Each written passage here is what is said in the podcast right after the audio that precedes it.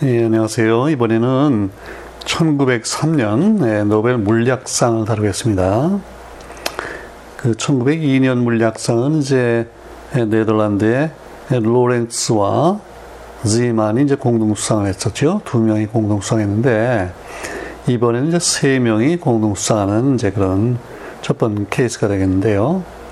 어, 이번은 그 유명한 큐리 부인이 이제 등장을 하고 음, 그세 사람이요. 아, 베크렐, 그 다음에 남편 피에르 큐리, 그 다음에 마리 큐리 세 사람인데요.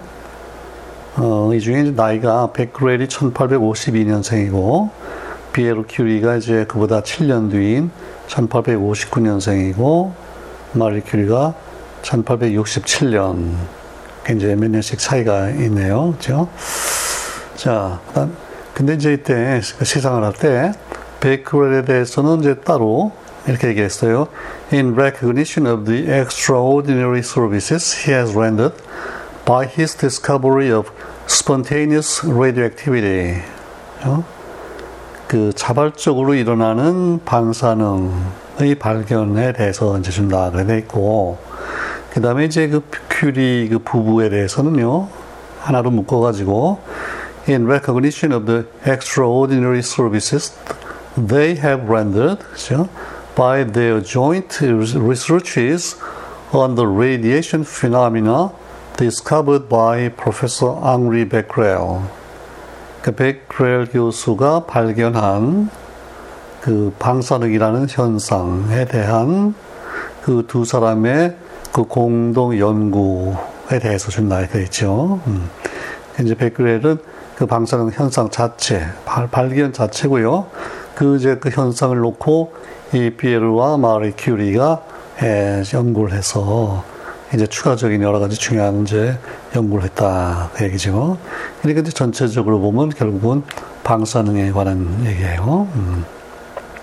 근데 이제 이 퀴리는 나중에 에, 1911년 이제 노벨 화학상 때 좀 자세히 다루기로 하고 여기서는 주로 예, 베크렐의 발견을 이제 주로 다루려고 합니다. 음. 자, 베크렐은 예, 이제 파리 출신. 예. 아, 근데 이 세 사람이 다 지금 예, 프랑스 사람이에요. 물론 그 마리 큐리는 이제 폴란드 출생인데 이제 결혼하면서 예, 남편 국적을 따라서 이제 예, 프랑스 국적을 받았고 그 이제 상을 받을 때는 세 명이 다 이제 프랑스 국적이죠. 그래서 이제 프랑스 사람이 셋이 갑자기 들어갔습니다. 음. 그 베크렐이 아주 집안이 아주 훌륭한 집안인데 파리 태어났고 이 네 사대에 걸쳐서 아주 유명한 과학자가 된 집안인데요. 그러니까 이제 할아버지 때부터 이제 물리학자였고, 그다음에 아버지, 본인, 그다음에 아들까지 이제 4대가 이렇게 이어서 예, 제 과학자로 활약을 했는데 이제 이제 우리 앙투안 앙투안 앙리 베크렐 이 경우에도 그냥 우리 앙리 베크렐이라고 그러지 앙투안은 별로 얘기를 안 하는데요. 어 이분에 대해서 이제 보면요. 예, 역시 예, 우리 좋은 대학이었던 에콜 폴리텍이라고 예.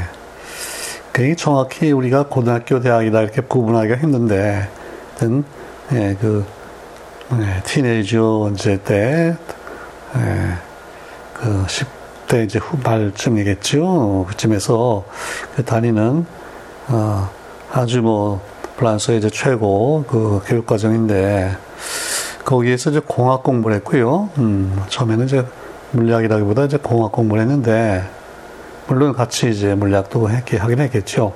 그러면서 결국은 에, 연구를 이제 물리학을 쭉 하는데 이 집안에서 세 번째로요 이분이 이제 뭐가 됐냐면 그 파리의 국립 자연사 박물관이라고 했죠 네, Natural History 예.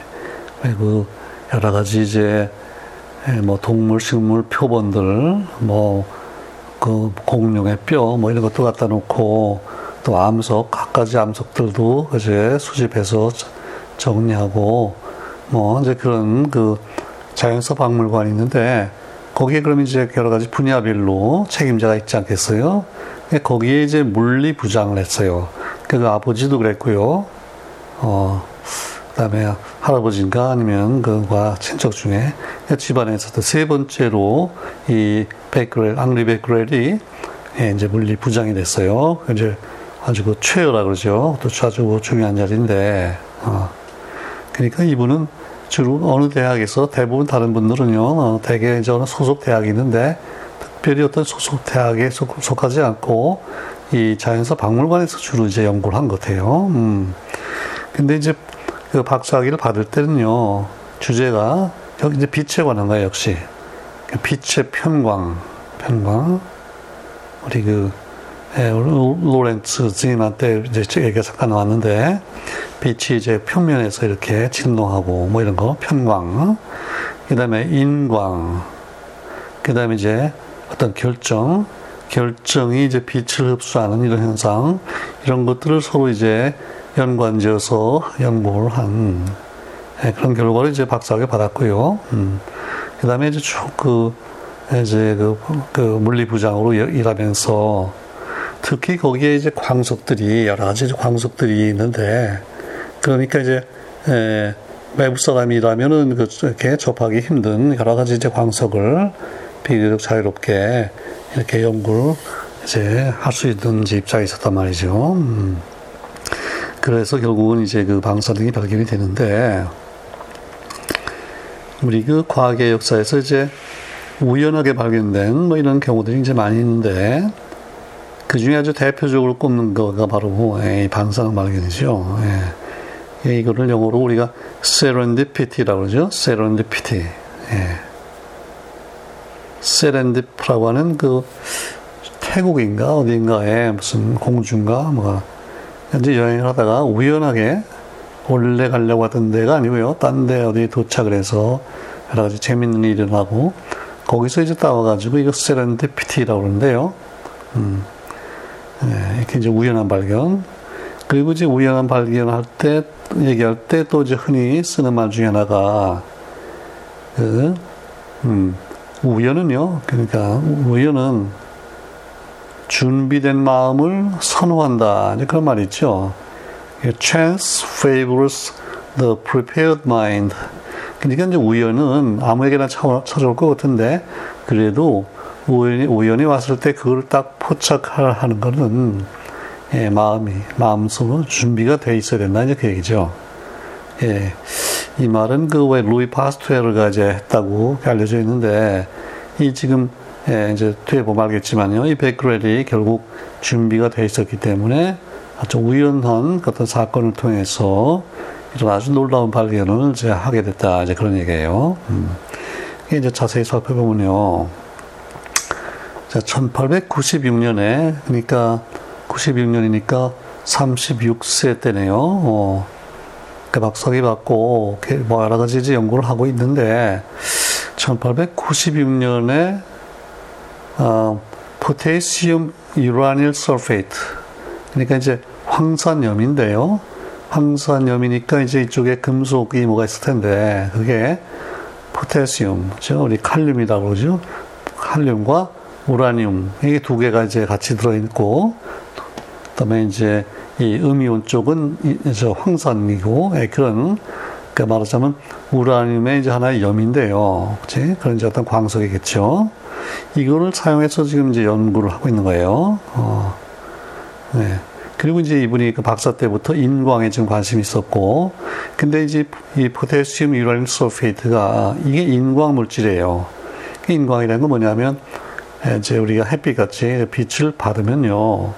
그 즉, 즉시에 이제 빛을 반사하거나 또 뭐 형광을 내는 게 아니고, 시간이 좀 흐른 다음에, 시간이 흐른 다음에 아, 이제 빛을 내는 걸 우리가 인광이라고 하잖아요. 이제 제일 그 어, 옛날부터 왜그 우리 무덤가를 지나갈 때 밤에 깜깜한데 막 그 뭐 귀신 그런 뭐 귀신 나왔다 그러고 어, 그게 이제 그 뼈에 인이 들어있기 때문에 이게 대낮에 햇빛을 받았다가요 몇 시간 후에 이제 빛을 내는 그런 경우인데 지금 이게 이제 인광이란 말이죠. 근데 이제 그걸 이제 연구를 하면서 이제 뭐에 관심이 있었냐면 그 바로 전에 1896년에 그 렌트겐이 이제 그 엑스레이를 발견했잖아요. 어. 그래서 그때 이제 많은 사람들이 야 엑스레이 비슷한 다른 죠 굉장히 투과력이 강하고 이런 좀 그 이상한 그런 어떤 빛이 다른 게 뭐 없을까? 나도 이제 그런 거 한번 좀 찾아보자. 이제 그러고 있었단 말이에요. 어. 그래서 이제 베크렐이 이, 이 우라늄 암석에서 혹시 이 인광을 통해서 엑선과 비슷한 무슨 새로운 선이 나오지 않나 이걸 좀 찾아보고 싶은 거예요. 예.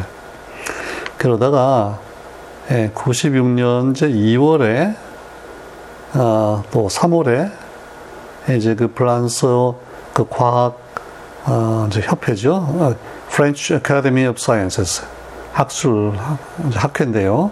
거기에서 이제 발표를 하는데 예, 그러고 보니까 이게 지금 그 렌트겐이 렌트겐이 이제 엑스레이 연구하면서 그 엑스레이라는 현상을 이제 처음 발견한 게 예, 그때 1895년도 11월이라 그랬죠 지난번에 예, 11월이었어요.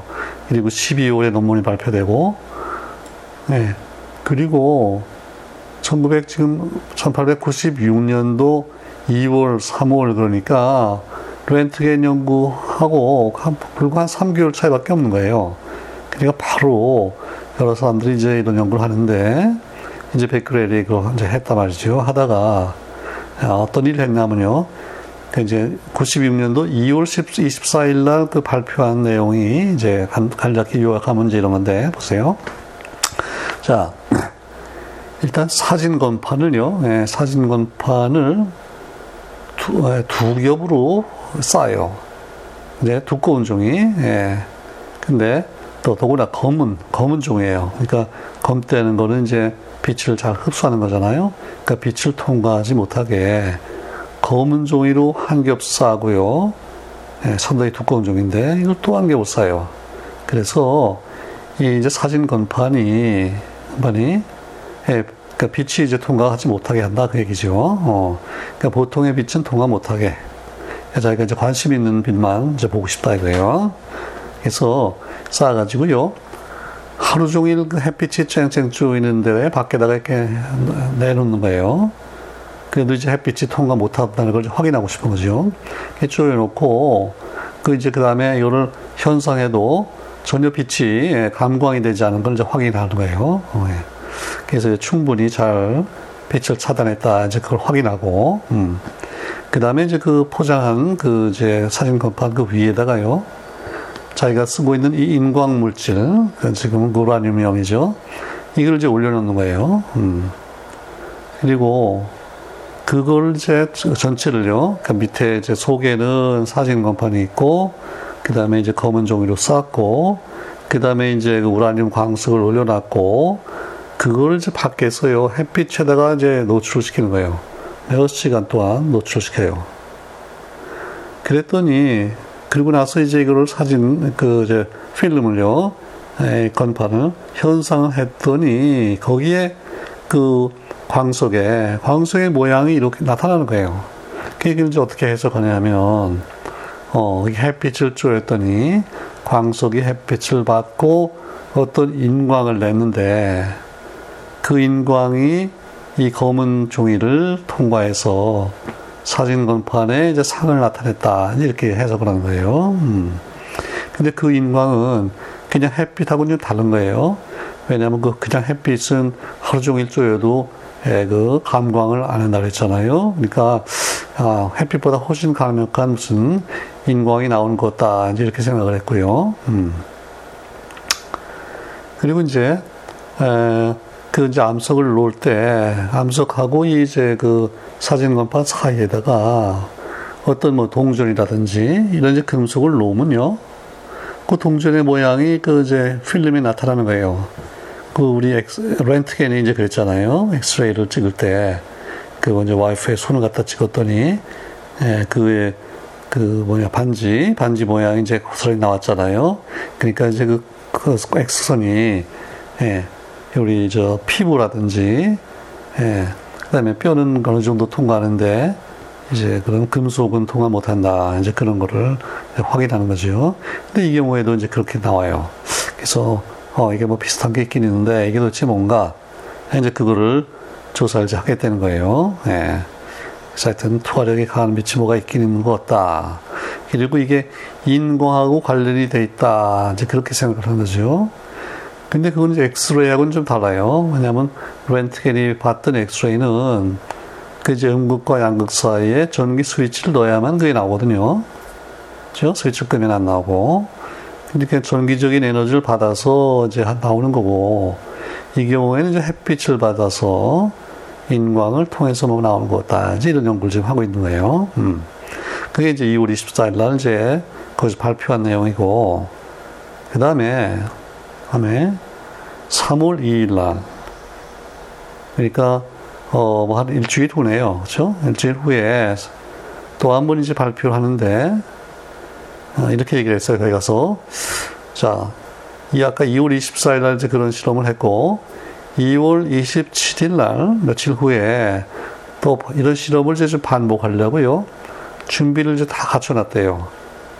그 얘기는, 예, 그 사진 건판을 검은 종이로 두 겹으로 싸고, 그 위에 그 인광물질, 그 우라늄형이죠. 그걸 이제 올려놓고, 그리고 이제 햇빛을 쪼이려고 그랬는데, 근데 이게 날씨가 그때 마침 뭐 흐리고 햇빛이 별로 안 나와요. 이제 그래서 안 되겠다. 다음에 실험을 해야지. 그리고 그걸 이제 서랍에다가 집어넣었다는 거예요. 그 이제 우라늄 염이 지금 사진 건판 위에 지금 올라가 있어요. 근데 서랍에 넣을 때는 이거 햇빛을 어차피 안 쪼였으니까 뭐 아무 영향이 별로 없겠지. 그리고 서랍에 넣었단 말이에요. 음. 그리고 이제 어, 이틀 후에, 이틀 후에 현상을 했는데, 그 이틀 동안은 지금, 에, 별로 해가 안 나왔, 안 나오고, 이 실험이 잘 안 돼요.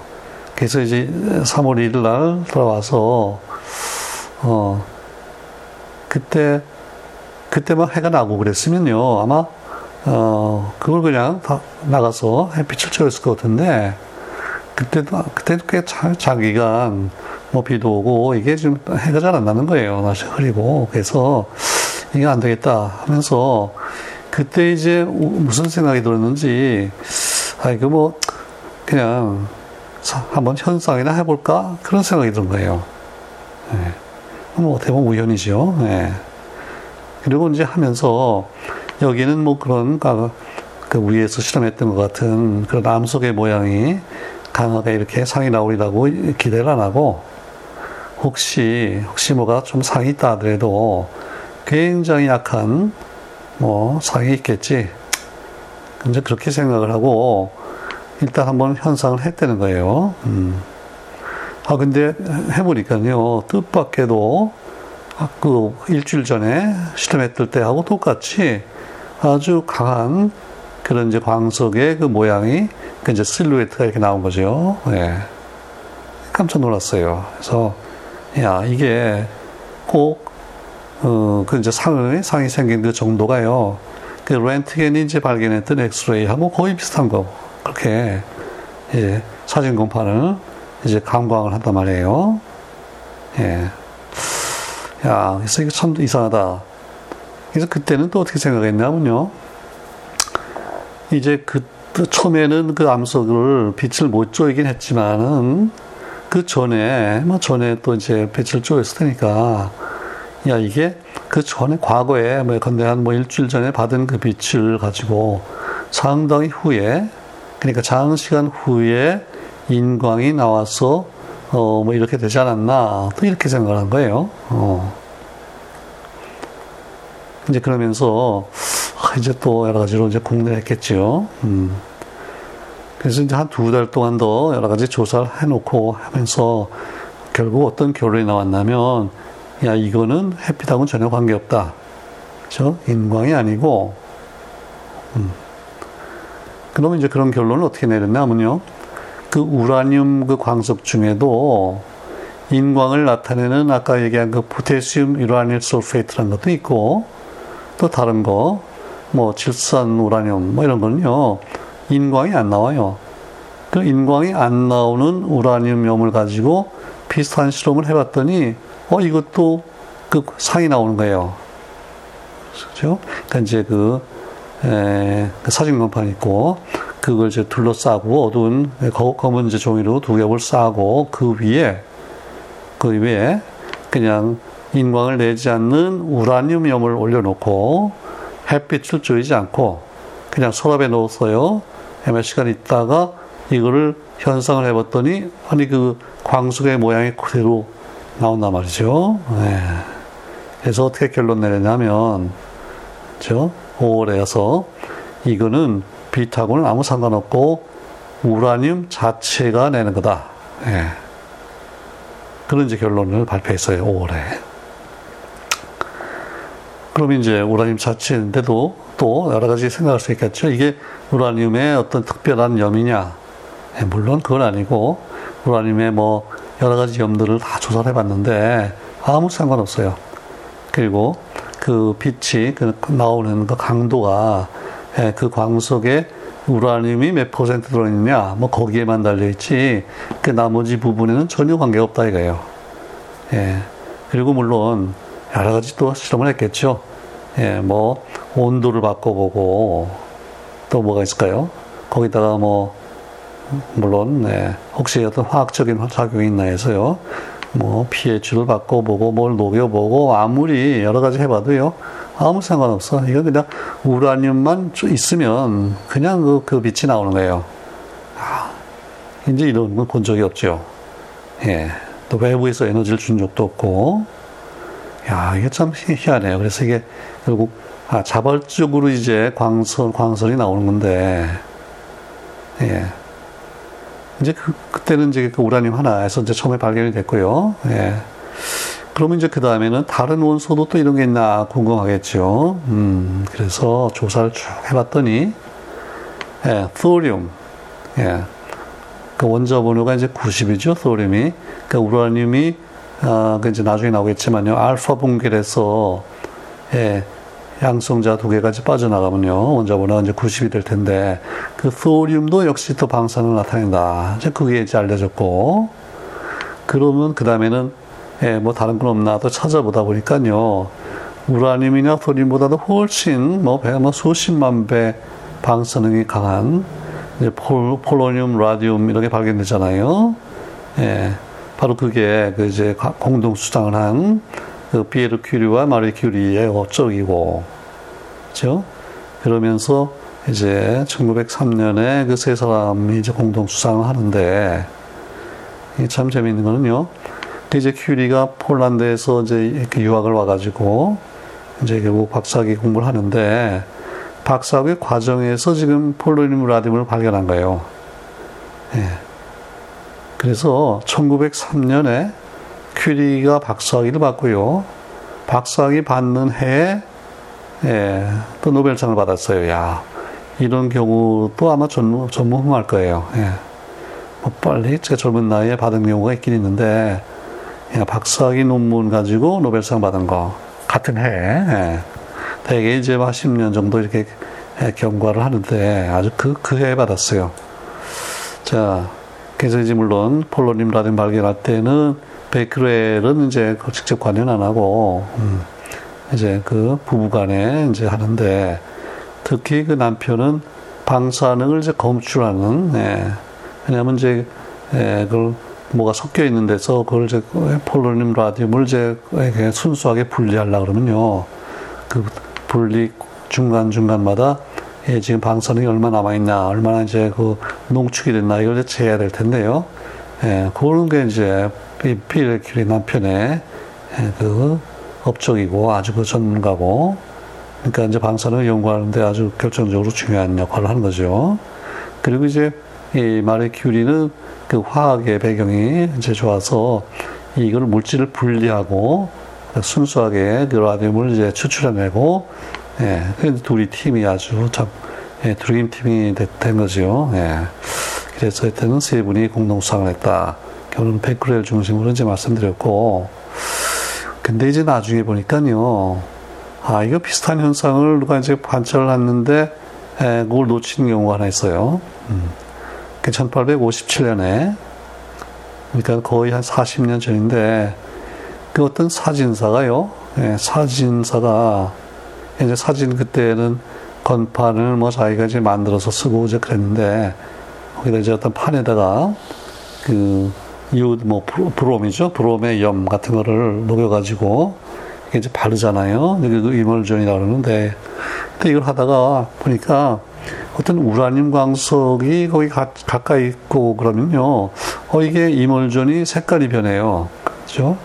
이 햇빛을 쪼이거나 그래야지 이게 검어져야 되는데 어두운 데서 이 우라늄이 있으면은 이게 검게 된다. 이제 그거를 봤어요. 그참 이상하다. 예, 그때 이때 뭐 방사능 같은 거 생각을 못했고, 근데 그 사진사가 그 이제 자연사 박물관의 관장, 그 물리학 부장을 했던 이 앙리 베크렐의 이제 아버지, 아버지하고도 이렇게 아는 관계예요. 그래서 아버지한테 이제 그 얘기를 했어요. 근데 이제 아버지 베크렐이 예, 빛에 대해서 또 무슨 책을 썼는데 그때 그 이제 우라늄 그 얘기를 했다는 거예요. 거기다 언급을 했어요.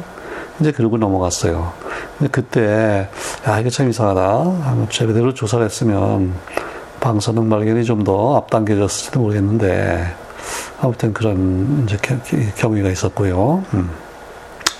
자, 아무튼 보니까 지금 방사능이 엑선 발견에 바로 이어서 왔잖아요. 한 3개월 후에.